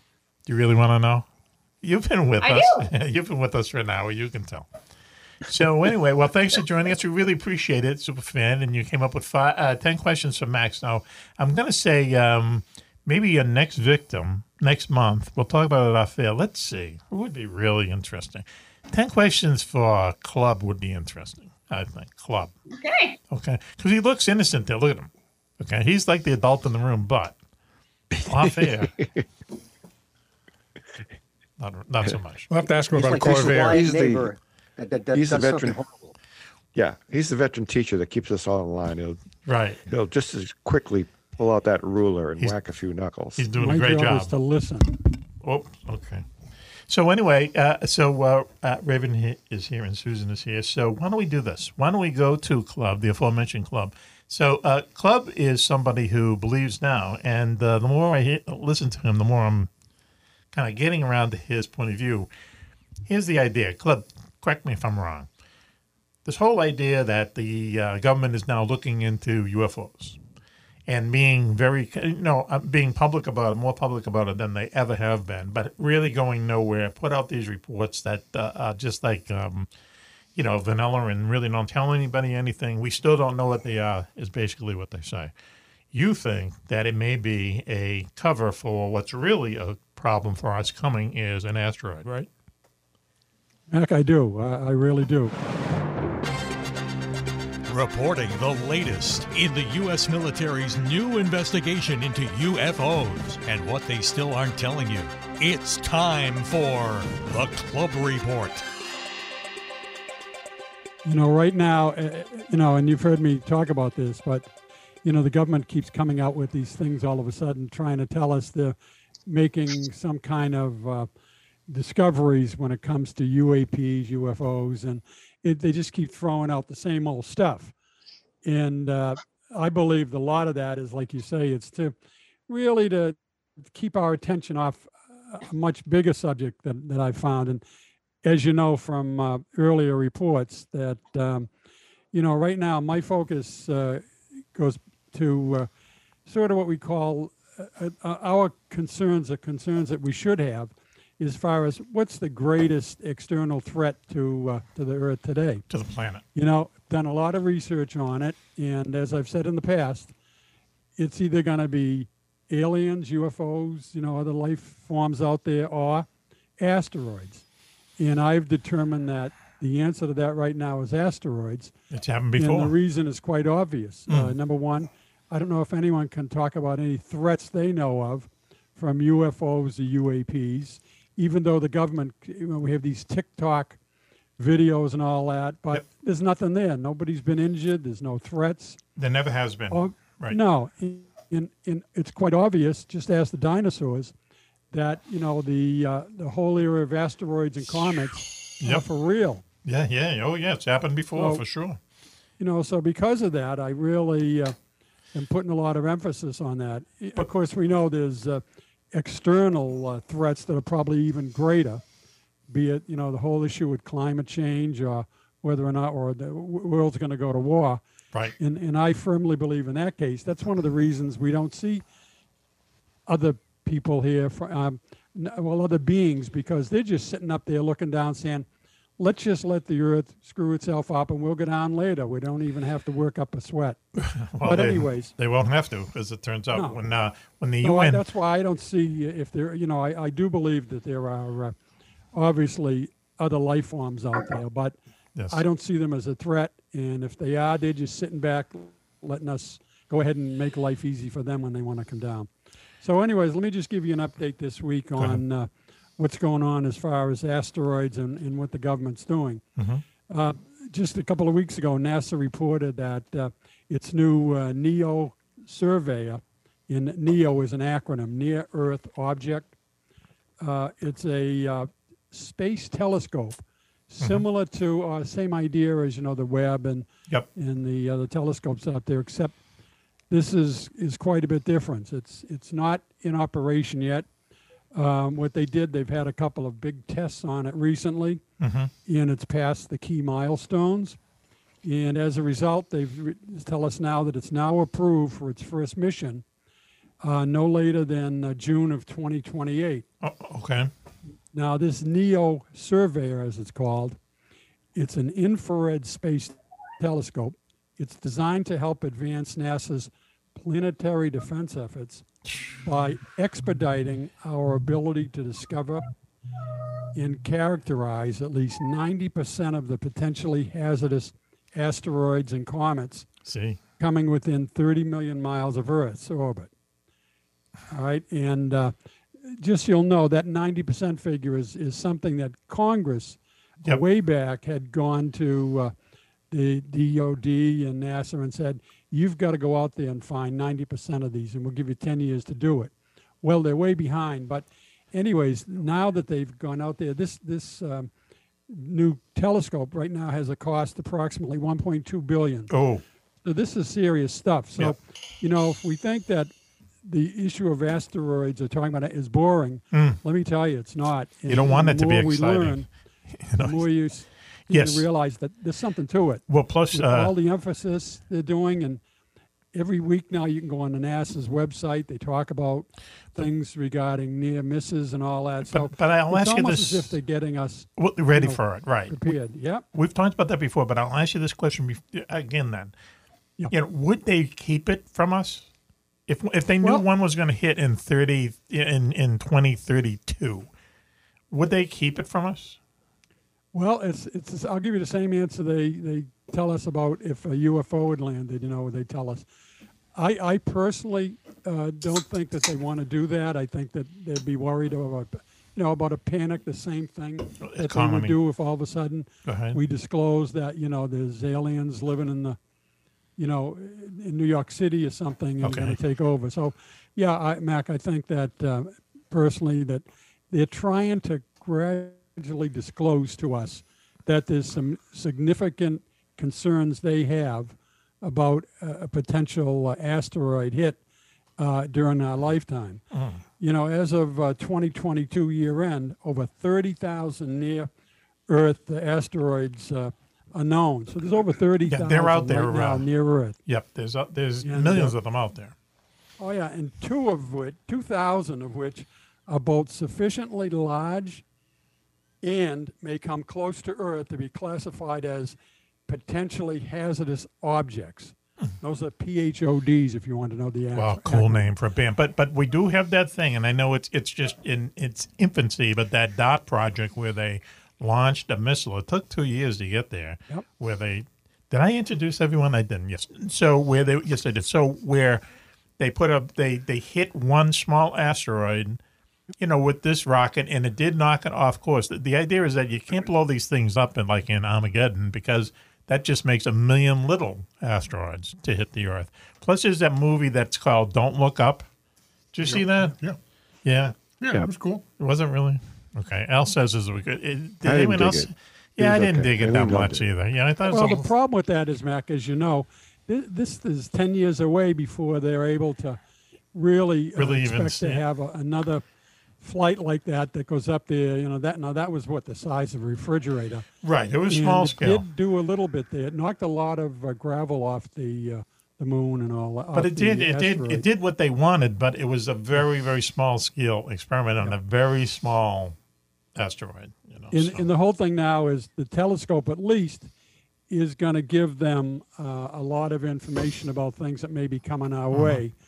Uh, the problem is there's still a lot of items that come in below the radar. You know, Yep. just like we talk about, a plane can fly below the radar, Yep. and uh, so that's that's one of the things that concerns them now. And I guess this thing is going to have that capability to try to catch things below the radar. So, anyways, uh, Mm. that's why I'm I'm making a big deal out of this, and because it, they're feeding us information. It's very easy to see updates all the time now. Yes. And this is relatively new, but this this major thing with the the new telescope, the surveyor, that that's something that uh, we ought to be concerned about. At least they're finally taking action. But you know, finally, I just wanted to, to give you just a, another piece of information. Go ahead. We've already had our first asteroid to buzz the Earth in 2023. Really? And in fact, it came closer than many satellites. Really? Okay, and that was only uh, two weeks ago. But again, they say no need to panic because uh, it was small. But again, these are things that they're not catching Yes. uh, long beforehand. Yeah, they don't. I mean, though, of Yep. course, there's nothing they can do about it anyways. But, Right. uh, Right. but thi- but I just wanted to mention that this uh, this past the uh, the Earth, like I say, uh, oh, it was uh, larger than most uh, satellites.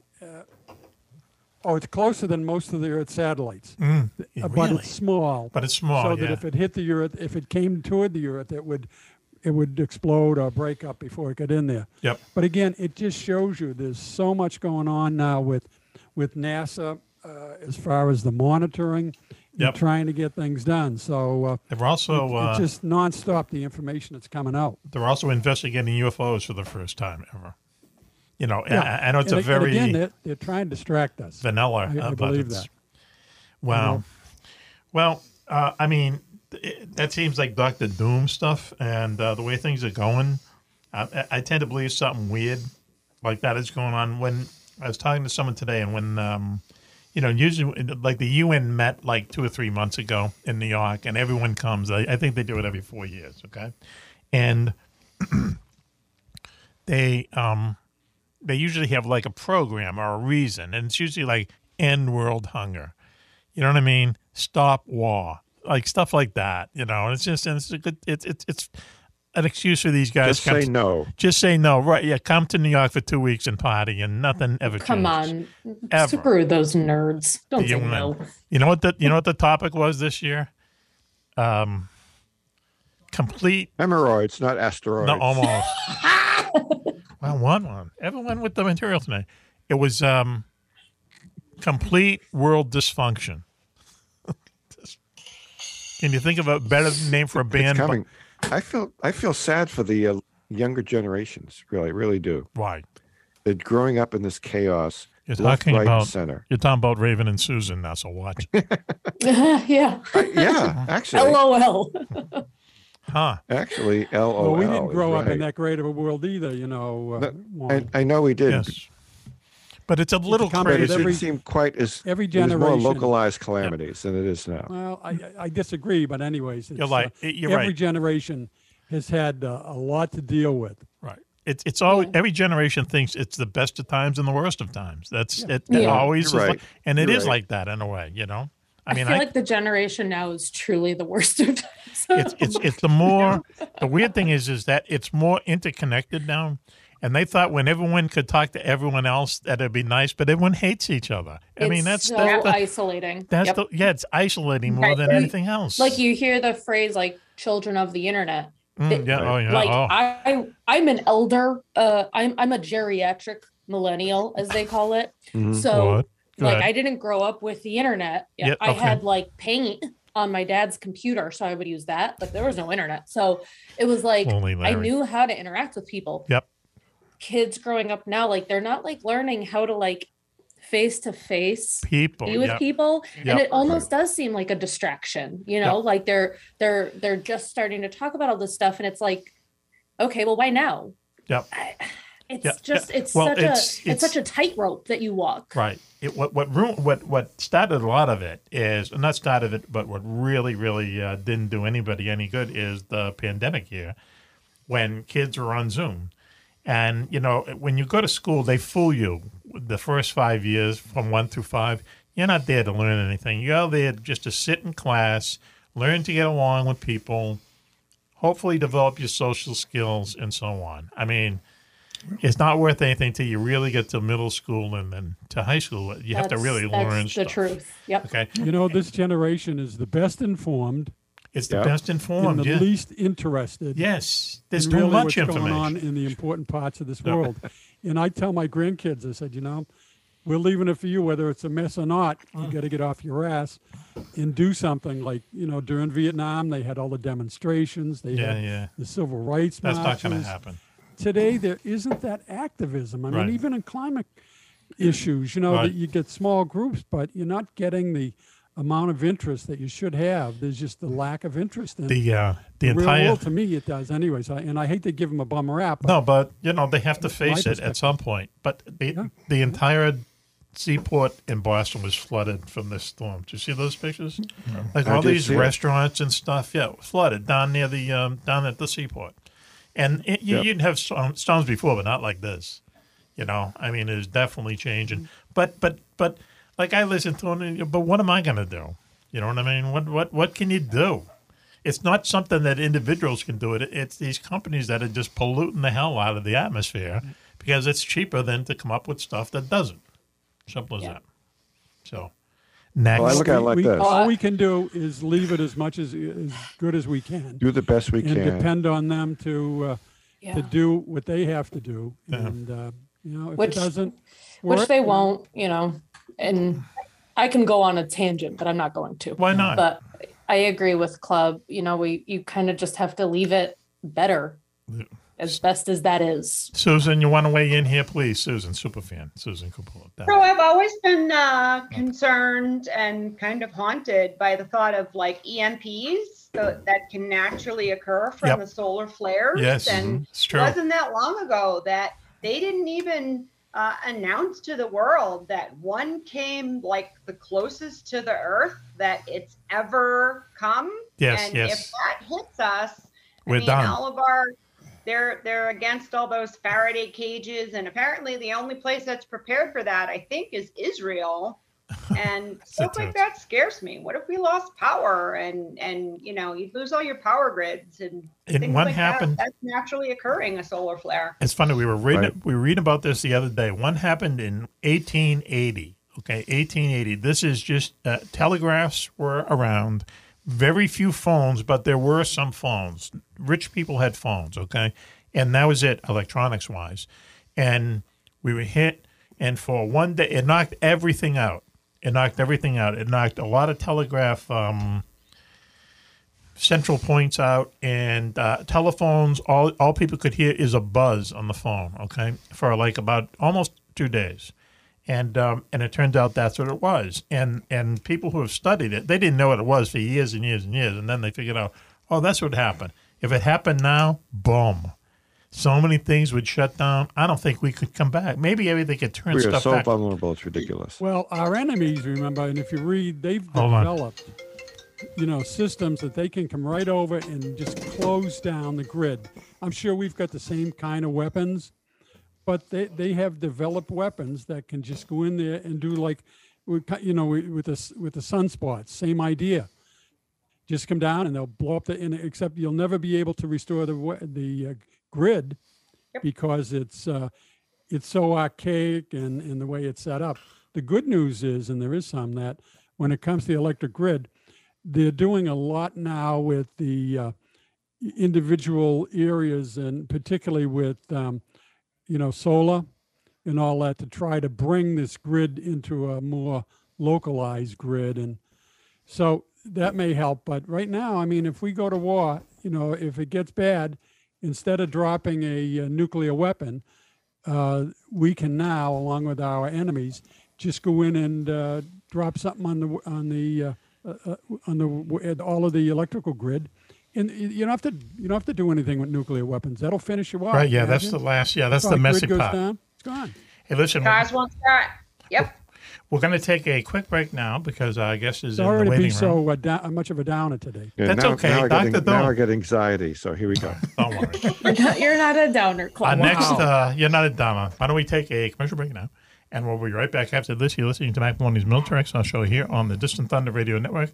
We'll be right back after this. There's a monster in Tokyo Bay, hundreds of feet tall and breathing fire. It's able to destroy whole cities, sink entire battle fleets, and knock swarms of jet fighters from the sky. But there's another even more dangerous resident of the bay. A secretive psychopath intent on covering the planet with nuclear armed booby traps unless the world's population bends to their demands. Meanwhile, a mysterious group of reborn medieval warriors has taken to the air. Strange signals are being picked up from outer space, and witnesses report seeing hundreds of ghost planes flying in the night skies over Tokyo. Sailing off the coast of Japan aboard the United American Navy's mega aircraft carrier, the USS USA, it's Hawk Hunter, the wingman. He must investigate these unusual occurrences while trying to thwart the criminal's apoplectic plan. But will his actions save the planet or lead to World War IV? Find out in Mac Maloney's exciting new novel, The Jericho Storm. Filled with dozens of dogfights, sea battles, and brutal hand to hand combat, The Jericho Storm is book 21 in Mac's best selling Wingman series. Team up with Hawk's longtime allies, as well as a few new ones, including fire pilots Switchblade Steve Ward and Jocko Johnson. That's Wingman 21, The Jericho Storm. On sale now at your local bookstore and on Amazon. Imagine you knew what was going to happen two seconds before it happened. Imagine you live with the world's most beautiful supermodel. Imagine you drove a Jaguar with machine guns behind the headlights. Well, it's time to stop dreaming and start reading about Navy Lieutenant Chris Starr, hero of Mac Maloney's new best selling paranormal detective series, codenamed Starman. Who murdered the most beautiful tea girl in San Diego? Who's bombarding a small Massachusetts town with heavy artillery on Christmas Eve? Who's causing the mass murder of terrorists in the jungles of Africa? These are the cases Lieutenant Chris Starr must solve in the Kalashnikov Kiss, the first book in Mac's exciting new series, codenamed Starman. Follow the Starman as he uses his psychic abilities to crack cases the U.S. Navy has declared too unusual. Find out why the Pentagon calls him the X Files guy. And what is the wormhole anyway? To find out, get your own tomato can and be ready for action, strange adventures, paranormal activity, and lots of cover models. In Codename Starman, The Kalashnikov Kiss by Mac Maloney. On sale now at Amazon and your local bookstore. My dad, he's a double amputee, and uh, he's one of my favorite people in the world. To me, a hero is someone who fights for a country and freedom. My dad is a hero. Homes for Our Troops built this house, and my dad can get through the wide doorways. He can reach anything. Homes for Our Troops builds and donates specially adapted custom homes nationwide for severely injured post 9 11 veterans and enables them to rebuild their lives. Join our mission at hfotusa.org.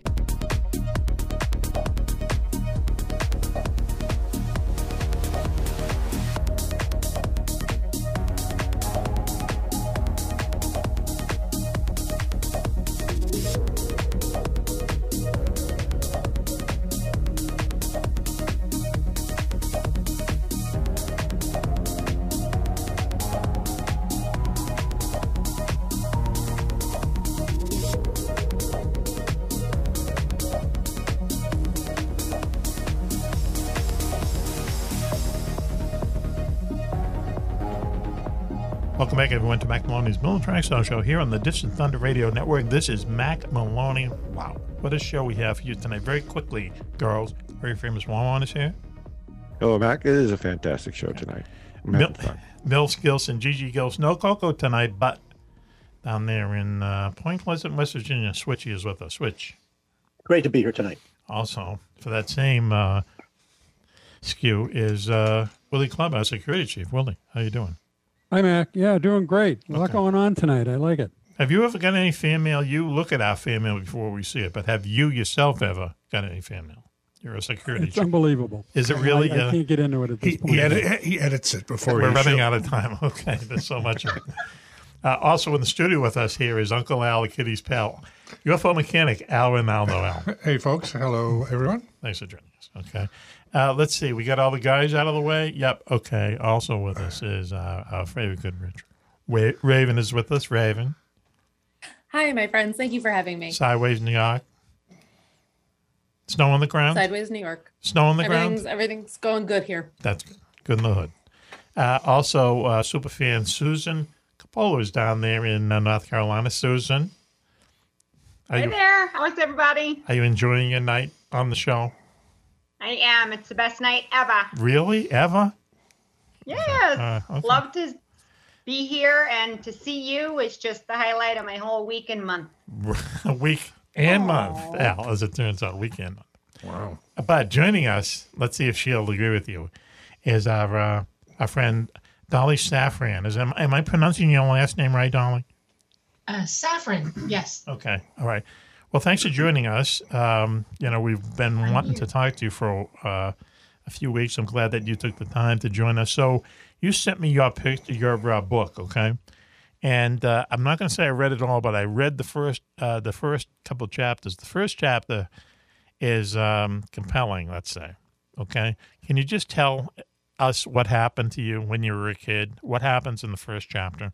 And that will that's a good way to introduce yourself to us.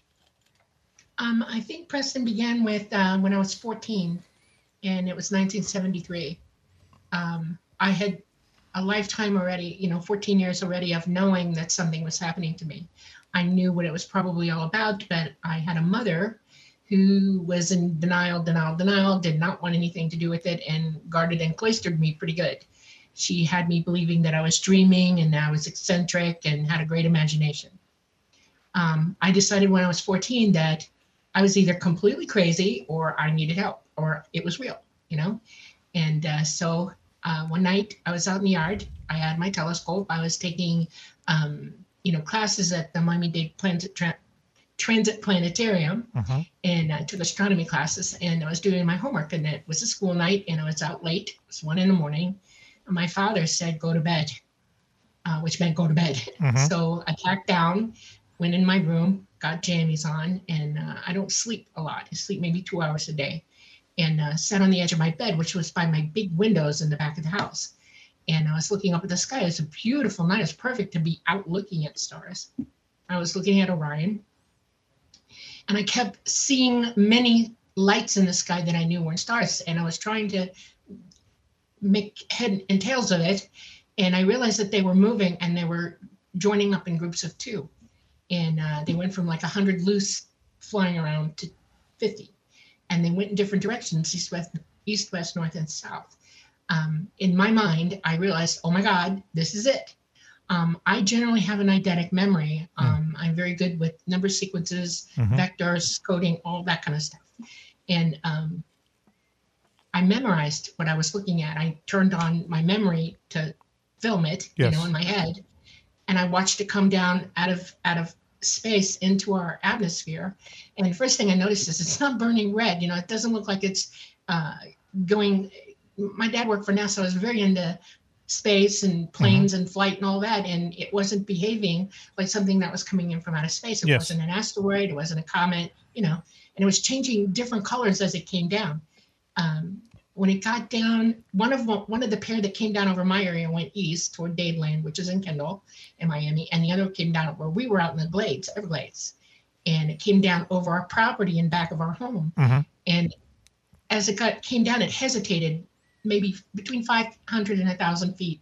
Um, and it just hung there for a few minutes. And I couldn't understand why. And I noticed that it was dipping, you know, and every now and then it would sway back and forth a little bit, but it couldn't hold a solid position. It was dipping a bit.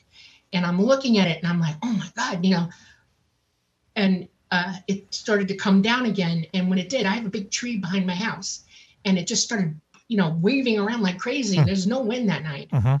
It's the kind of tree where the leaves fold up and go to sleep, you Yes, know? yes. And it just, the whole thing folded up. And uh, I was like, oh my God. And I'm staring at it and I realized it's nothing I've ever seen, you know, in my memory. And uh, I watched from the bottom of it to the top. In other words, it was coming in, it, it started angling down slightly so that I could see the front of it that was facing me more than the very bottom of it. Yes, yes. And um, I noticed that it was silver and that it was mostly flat. There were no blips, things, nothing, you know, Mhm. uh, to show that it was manufactured here. Yes. And I got up to the ports, okay, and Mm. there were two of them that were showing, and I saw two beings, one in each of the ports. And I Mm. freaked out. My brain went, oh no, mm-mm, mm-mm, mm, Yeah, yeah. Mm. and I tried to turn. And what do you do? You're a kid in the middle of the night, and Yes. I was going to dive under my bed. I never made it. My whole room exploded in blue white light, and my memory turned off. And I woke up about I don't know three hours, four hours later on the floor, and um, I was not wearing my own jammies. I noticed that right away. They were backwards and inside out, and I felt funky. And uh, I thought, oh my God, you know, I could hear my mom wrestling in the kitchen. Uh, she's getting ready for my dad to get out of the house. You know, uh, he left by mm, five o'clock every day Okay. and uh, she's cooking. And uh, I, it was a school day, and I had morning shift that year. I went to a progressive school, and I had the morning. I went early in the morning to the noontime, and then came home. Okay. And uh, so I got a shower because I felt funny, and I got dressed, and I put the clothes in a bag. And I went in the kitchen, and she's like, "Make coffee," you know. So I made coffee, and I'm thinking to myself, "This woman does not want to hear this, Mm. but I'm going to talk about it." Mhm. Okay. It was too important to me at that point. I was on a mission. Okay. Yes. And I said, Did you guys hear anything last night? You know, sounds, lights, anything. Yes. And she turned around and said, What are you talking about? And I said, Well, you know, like a UFO. And she went, That meant shut up. You're done. And I sat down and now I'm starting to freak out Yes. um, because I need to talk about it. Paul Harvey was on the radio. Oh, and then yeah. suddenly the news came on. And uh, the newscaster, first thing out of man's mouth, he said, Two Dadeland police officers saw UFOs last night and described the whole damn thing. Wow. Yeah. I, huh. out. I became hysterical. I'm jumping up and down, going, See, I told you, I told you, I told you. You got to hear me now. And she said, Get the hell out of my kitchen right now, which meant, No, not talking about it. Boom. I ran out the door because now I'm freaking out Yep. worse. I, it, my mind is reeling and I'm thinking, you know, I feel it. It's right on the tip of my memory now. Okay.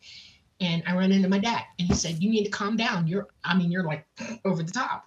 And uh, he said, "Go, go, calm down. Go meditate, something." And uh, so I went to the bathroom. It's the only private room in our house. Yes. Locked the door. Yes. Sat on the floor in the dark, and I thought, "How do I do this?"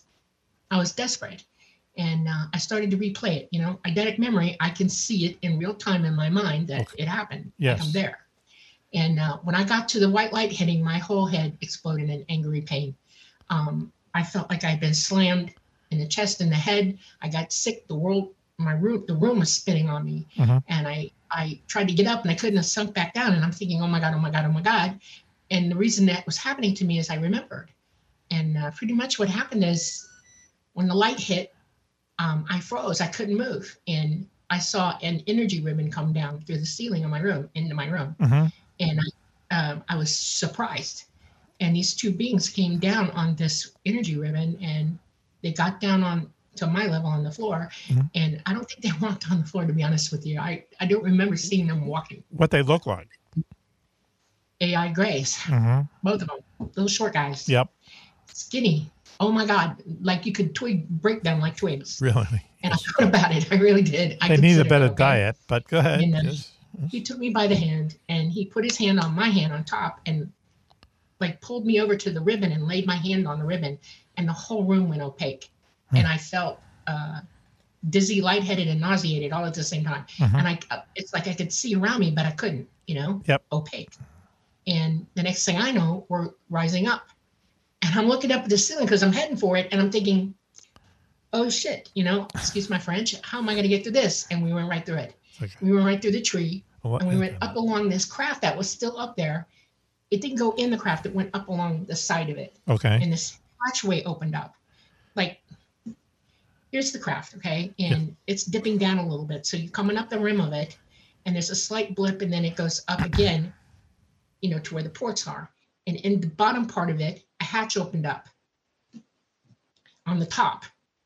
And uh, when my feet were just above the hatch, he shoved me so that I went into it. He let me off the ribbon and I went in and I landed on my keister. It's a very, um, it wasn't that big of a craft. It was probably between 35 and maybe 50 feet in diameter. Okay. Wait, we just yeah. Can we just Al has a question. Al Ronaldo. How big was that? How big was this craft? What? When you saw it flying, when you saw it, you know, hovering near you, how how big was it? Was it as big as a bus? As big as a car? Bigger? It was big. Uh, we had a VW microbus Yes. and it was bigger than that, way Okay. bigger. Oh, Like yeah. two Okay. of them together. Bigger than a mouse. Okay, two or three of them together, yeah. Oh, two- okay. And Hey, and if I if I want if I if it was on the ground and I was standing up, it would take three of me to reach the top. Oh, really? Okay, that's a good size. Hey, listen, before we go on with the story, we have to uh, say goodnight to Uncle Al. He's going on a special mission. Let's clap him off, as they say in the biz, please. Thanks, folks. Okay. Uh, gotta go. Yeah, okay. Good night. for I'll talk to you later. Yeah, I'll Yeah, be good. around. Okay, Jack and Coke, you know that. Okay. All right. Good so night. anyway, please go ahead, Dolly. Keep going, please. Okay, so when I landed on my keister, I was in uh, probably the top half of it, sort of, and uh, there was uh, three, it's like three seats, okay, and a console behind me. No, no steering wheels, no controls, no nothing. I mean, I expected to see the inside of a plane or something like that. I did not. And I looked up, and there was this woman sitting to my left.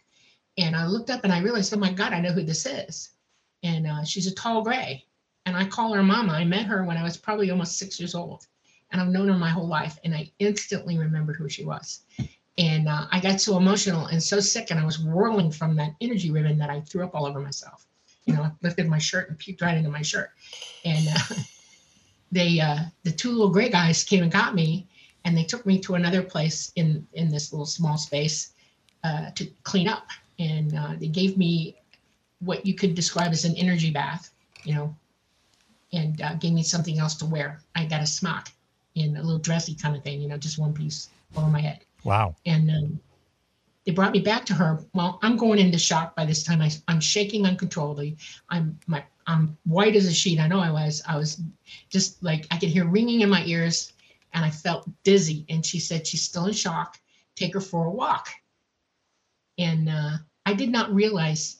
I know it now, but then I didn't realize that they were already moving, and they were taking me to another craft a bigger craft, and uh, we had already boarded it.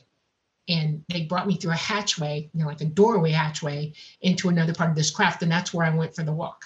Okay, and um, I was shown where uh, they, I guess you would call it, it's not like an engine room. It's it's where they create.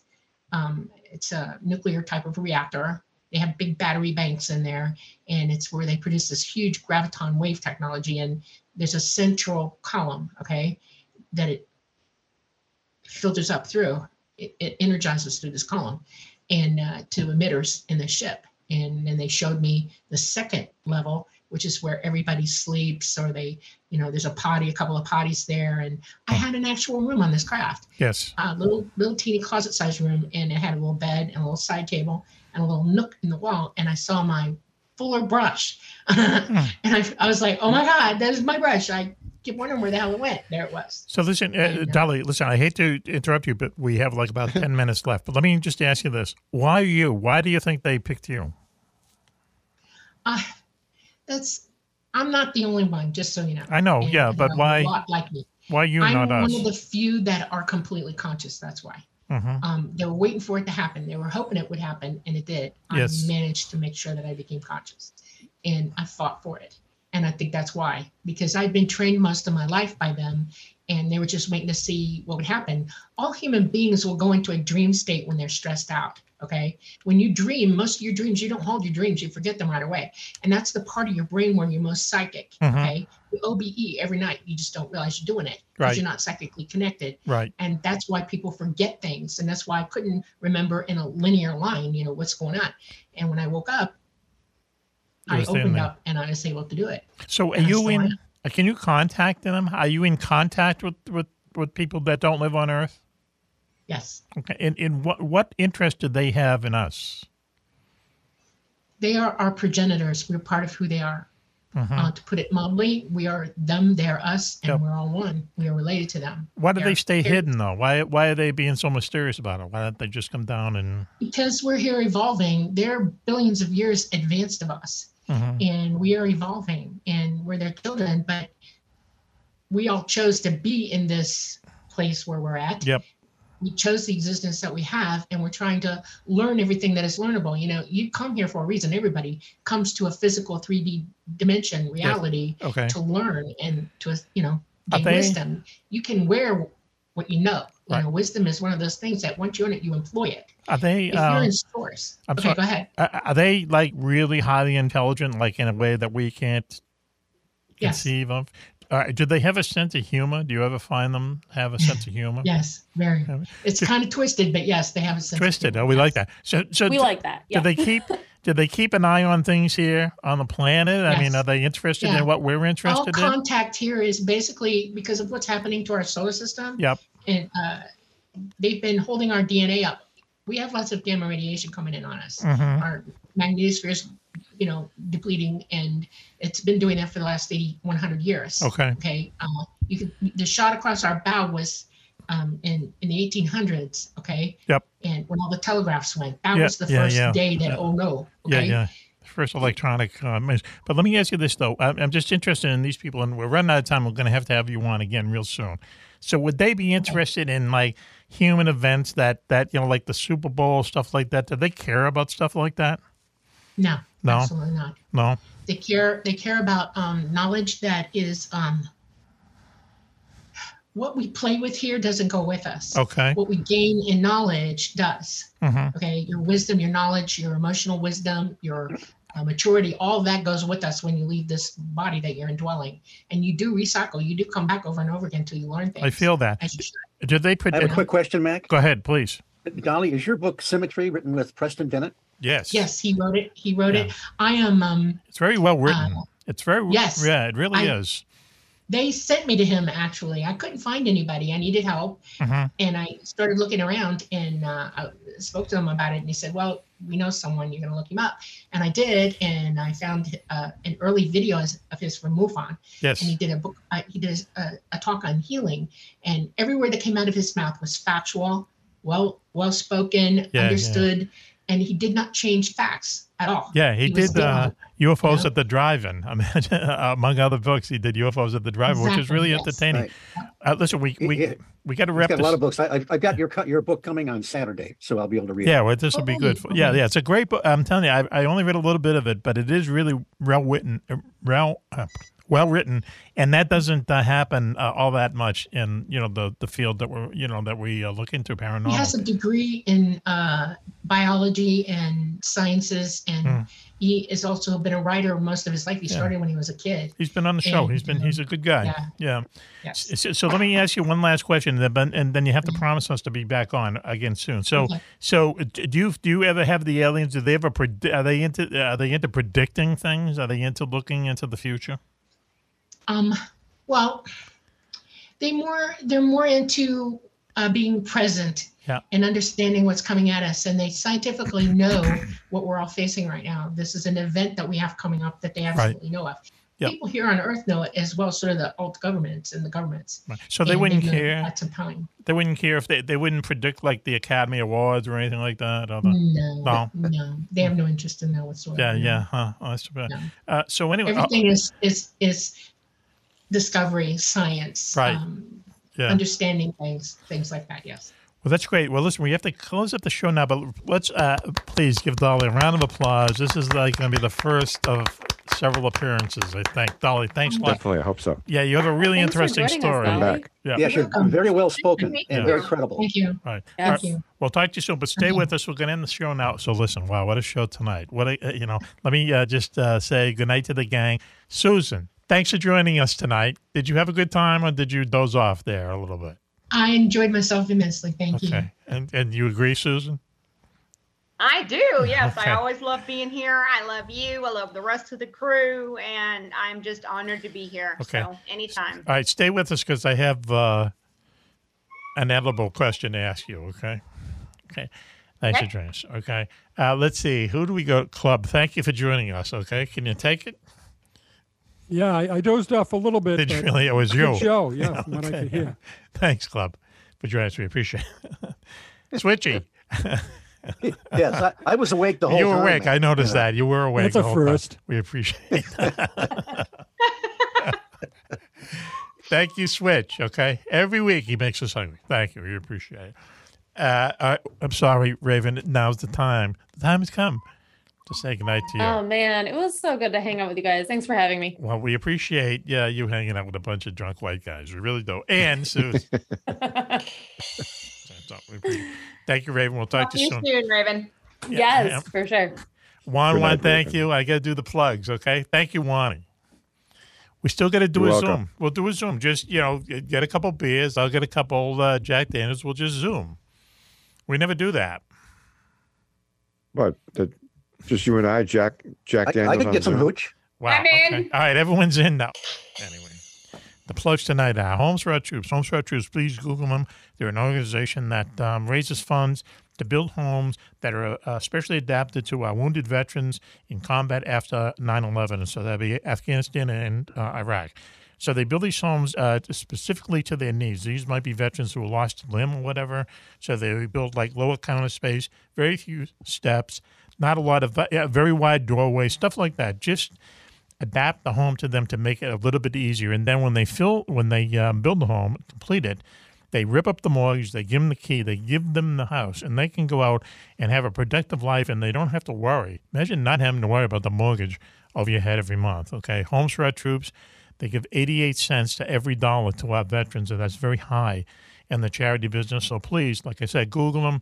Uh, Homes for Our Troops, see what they're up to, and they do uh, tell us every once in a while that they'll get a donation from someone who heard about them on the show, and uh, you know that's really good. That makes us feel uh, very good. Okay, it makes it feel like uh, it's worth it for us to do this uh, to help our vets. So anyway, Homes for Our Troops, they're nice people. They're on the show every once in a while. So just as I said, Google and see what they're about. Hopefully, throw some dollars their way. And also, Swag is returning sometime next month. And uh, coming up very soon is going to be Raven's Scary Movie Hour. Uh, why don't we play the? Uh, let me very quickly. I'll play the um bumper right here. Lock your doors, close your windows, and turn out all the lights because it's time for Raven's Scary Movie Hour.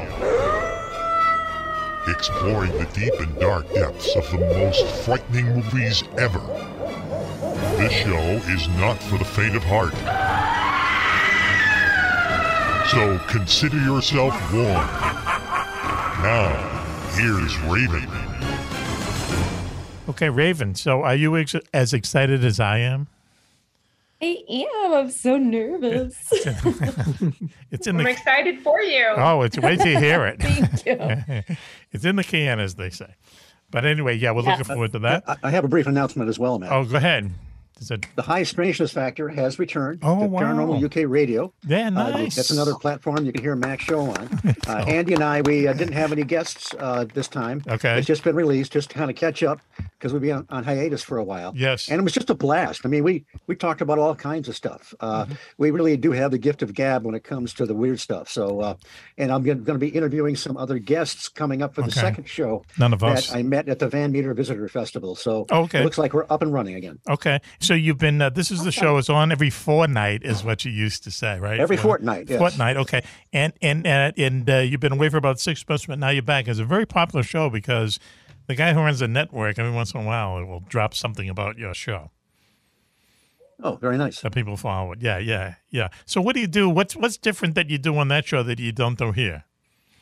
What are you funny? Well, we, we, we, we cover it. It's it, it's similar in that the, the guests we have are interested in the unknown and the uh, the paranormal and so forth. Okay. We have a wide variety of guests like you do. Uh, okay. it's it's just that we uh, it, we uh, uh, once in a while we have a big group. Not not usually. Usually it's uh, Andy and I or uh, another uh, co-host Okay. and uh, one or two people.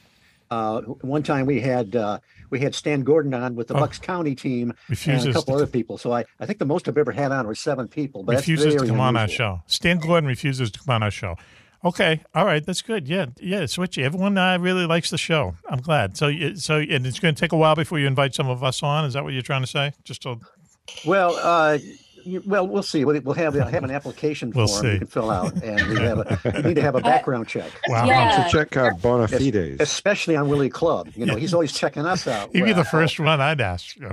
tit for tat, if you know what I mean. You'd have to pay me to go on there. Whoa, we, we have a budget. Uh, it's okay. Twelve Okay. dollars and fifty cents. everyone has a price. all right, all right. We start negotiation. Sold. Yes, sold. wow, wait. Okay. well- Everyone is so punchy tonight. Yeah, really. You ain't it. kidding. With, Wow. Without the hooch, right? Without the well, no one said that. Okay, so uh, why don't we? This would be a good time to say goodnight. So I want to thank everyone for listening to us, everyone for supporting us, uh, especially the people on Armed Forces Radio. And uh, until next time, the next time you hear us, this is Mack for the entire gang saying, "Be safe, be happy, and." Bye bye. And now, please stay tuned for a bonus segment of Mack Maloney's Military X Files show.